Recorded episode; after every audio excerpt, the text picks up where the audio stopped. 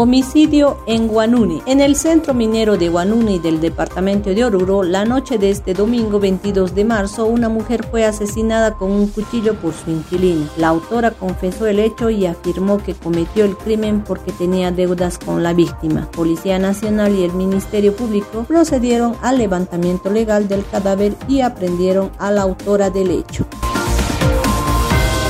aprendieron a la madre que causó cortaduras a su hija. La policía aprendió a Julia A, de 32 años, acusada de agredir con un arma punzocortante a su hija de 14 años, a quien le causó cortes en el brazo, las piernas y el rostro. El hecho ocurrió en Oruro. Según la denuncia, la acusada incluso intentó quemar a la adolescente en una oportunidad y la amenazó de muerte.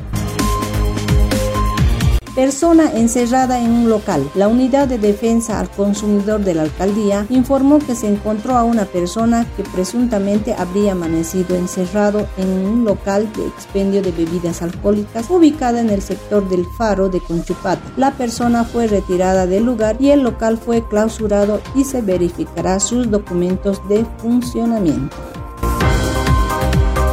campaña de limpieza en la zona sur de Oruro. En coordinación conjunta entre la Asociación Accidental JIC Consultores, la Federación de Juntas Vecinales y miembros de la Plataforma en Defensa del Medio Ambiente, se desarrolló este 20 de marzo la campaña de limpieza en la zona sur de nuestra ciudad, específicamente en la zona de la Víbora y la Junta Vecinal UTO, con la intención de minimizar el impacto negativo ambiental.